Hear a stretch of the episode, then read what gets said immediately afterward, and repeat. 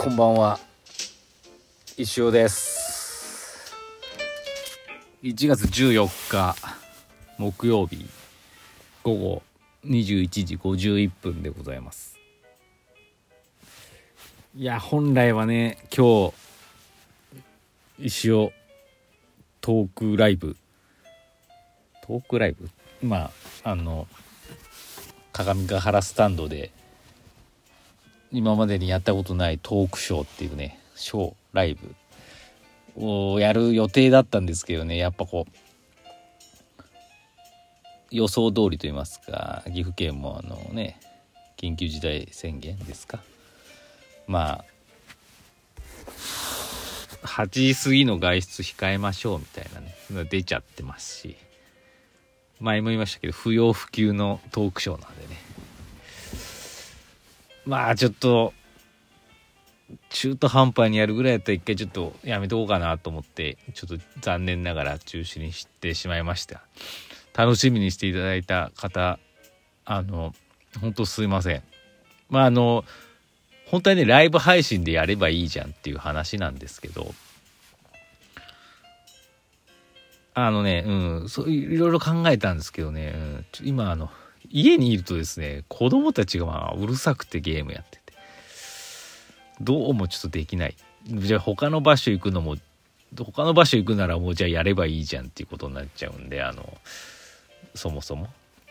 あのなんでちょっといろいろ考えてもうやっぱもうちょっと落ち着くまでねもう一回ちょっと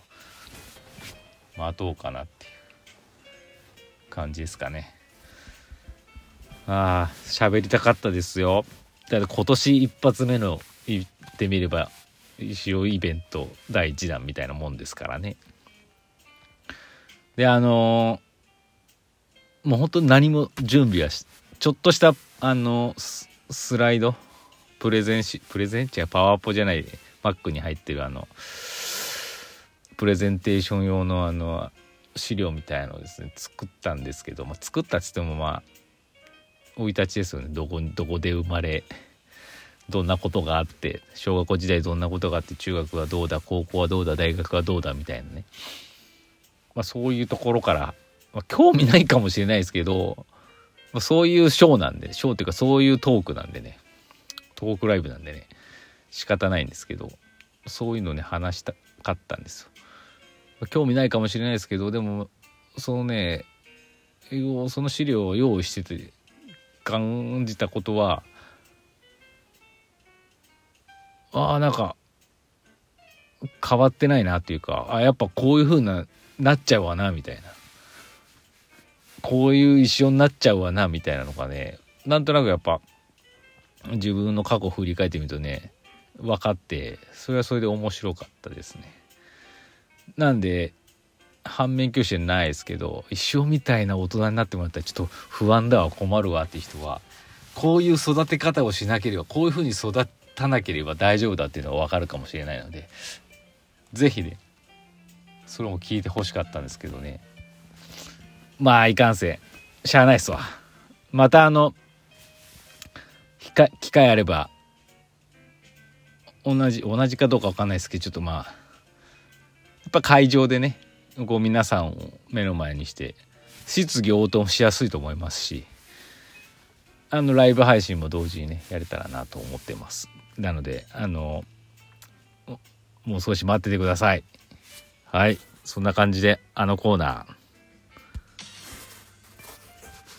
ー。先生こんばんは。この時期になると確定申告準備に入りますが先生はどうですか？今回は電子申告や郵送が増えそうですね。ねあのでも去年もそうだったけどその去年もこ3月のあのね締めのあの2月3月だってなるとさマーサであの確定申告のなんかよくわからん人たちが集まってくるじゃないですか。あれすごかったですよ。私絶対行か行かないっていうかああの利用しない派なんでするまでもないっていうかあの弥生のオンラインでやっちゃうんでね。はい、で今日あの私はまだね自分自身のやつちょっと全く準備してないですけどあの石子さんのお店の会見を私やってますんでそっちはねほぼ年末にねだいぶほぼやったかな。うん。もうちょっと年末年始差し掛かってるやつとかもうその辺がちょっとまだあれですけどなんかもう9割5分ぐらいは終わってるんですごくホッとしてます。もうね3日ぐらい通してやったかな。いつもね毎月やってるんですけど、ね、なんか忙しいとだんだんだんだん溜めてっちゃってすごい溜めてやったんでね。大変でしたけど、まあ、溜めてなんか思ったよ溜めてやった方がいい。なんか1回の作業で終わるんで1回の作業というか、うん、長いですけどそれはそれで楽だったなって思いました。はい。今日郵便局で書き留めで申告書を提出しようと思ったのですが手がかじかんで切手がうまく貼れずつい両面で梱包あ間違えない。つい面倒で梱包用テープで止めてしまいました。消えちゃうよね。言われてみれば当然ですが消印が消えるので無効だそうです。いつもの真面目な兄ちゃんがテープをきれいに剥がしてくれたのでよかったですが。郵便局で恥かいたとかラッキーだったとかあればそういう話を聞いてみたいです。郵便局限定ですか。ありがとうございます。郵便局ああそのちょっとその確定申告の話あの電子申告私今年やりたいなと思っててあれってカードリーダーみたいなやつ買わなきゃいけないですよね。e-tax の。簡単なんですかね。あのどうでもいい話かもしれないですけどまあ今年コロナでまあ結構な人がこういうやっぱ個人事業主も大変だったと思うんであの持続化給付金の申請とかしたと思うんですけどその時私あのいつもあの確定申告書マーサのでっかいポストにポーンって入れる人なんでこう税務署の受取員控えがまず控えはもらえないし受取員がないんであの持続化給付金の時の申請する時に非常に大変でしたっていう。なんでね今度から直接持ってくか？持ってけばいいの？なんかあの控えを返送してもらうための封筒入れとくかとかね。電子申告すればねちゃんとそれで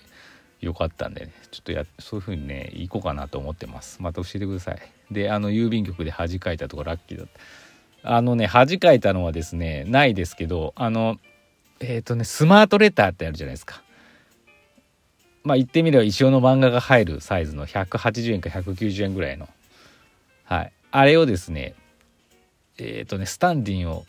作った時にねまあとりあえず売れるだろうと思って20個20枚ぐらい買いに行ったんですよ。であのスマートレター20枚ください。あありがとうございます。って。なんか結構ねその郵便局の女性の、まあ、主婦な方なんでしょうね。なんかあたくさんありがとうございます。みたいな。ちょっとねあの気さくな感じで接してくれたんであはい。で今後まで僕もちょっと調子に乗っちゃって。あで何送るんですか？みたいなね。あれ何だったかな？ですぐあのクラファンでリターンでスタンディンを送る方も結構いたんで何十何十枚ないけど十何冊とかかな分かんないけど20冊20個スマートレター買って家戻ってまた何時間後かに本を入れたやつをまた出しに来たんですよ。またもちろん同じスタッフの方がいてあの「わあたくさんすごいあのありがとうございますなんかたくさんですね」みたいな「何が入ってんですか?」みたいなこと聞かれて「あの本です」とか言って。でなんか「え書いてみるんですか?」みたいな感じで「あいやまあうん」みたいなちょっとあんまり深く言わん方がいいなと思って「いやあの石田石尾って書いてあるけど調べられたらちょっと恥ずかしいなと思ったんで「いやまあうんええとかちょっとごまかしてたんで「すごいですね」みたいな感じ言ったんで僕もちょっと調子に乗ってて「ちょっとまたたくさん今後入るかもしれないんでよろしくお願いします」とか言ってかっこよく去ってたんですけどその後郵便局に行きませんでした。行くことはありませんでした。つまりですねそこまでネットで売れなかったんでスマートレターじゃなくてスマートレターを買う必要がなかったっていうね。ちょっと恥ずかしかったですけどね。直接恥を書いてませんからね。その方とはもう多分会ってないしあんま覚えてないんで。ただそのね郵便局のスタッフの人あのあの人もまたたくさん来るとこになら来てねえなって思ってるかもしれないですけどねそれはそれでいいんじゃないですかってそんな感じですどう？くにくにまあまあ面白かったでしょう。また送ってください。あと2分ぐらいですね。今日もですね、ちょっと忙しくていろいろやってるんですけどね、あの、昨日からですね、詳細のビフォーアフターしちゃいまして、もうねすごい粗大ごみ的なものが出てきてねもう片付けようがないんですけどまあまあかたまあなんとなくねゴミはまだねいっぱいあるんですけどちょっとあのクリアボックスみたいなの買ったんでそれが届くまでちょっとしまえないんでまだちょっと汚いんですけど大体おおむね片付けましてでねちょっと机がちょっと高くなったんですよ。私高い方が好きなんですけどそしたらね椅子がねやっぱ合わなくてもともとね今使ってる椅子がねすごいなんかもう変なんですよ。見た目かっこいいんですけど。おしゃれっていうかあのでねやっぱ足が痛いんですよ。付けね股関節がこうすごいなんかこう血管がグーってこう抑えられてる感じしてほんと痛くてこれダメだなと思って。いろいろさっき調べたバランスチェアっていうのがあるみたいで何て言ってるんですかね。足をくくの字何て言うのか膝でね体重受け止めるようなやつ。バランスチェアで調べていただければですね出てくるんですけど。これいいなと思ってて今すごい悩んでます。ただいろいろあのね評価が二分されてましてなんか腰はすごい楽で背筋伸びるけど膝が痛いとかねいろいろ試したいなと思ってるんですけど俺持ってる方いたらですねそのレビュー聞きたいなと思ってます。あの私のツイッターの方でもさっきねちょっと問いかけてみたんですけど。まあどんなあれでもいいんですけど大体このプロポーションチェアっていうんですかね。バランスチェアで調べていただければ出てくるんでああこういうことかって。あの持ってる方是非教えてください。待ってます。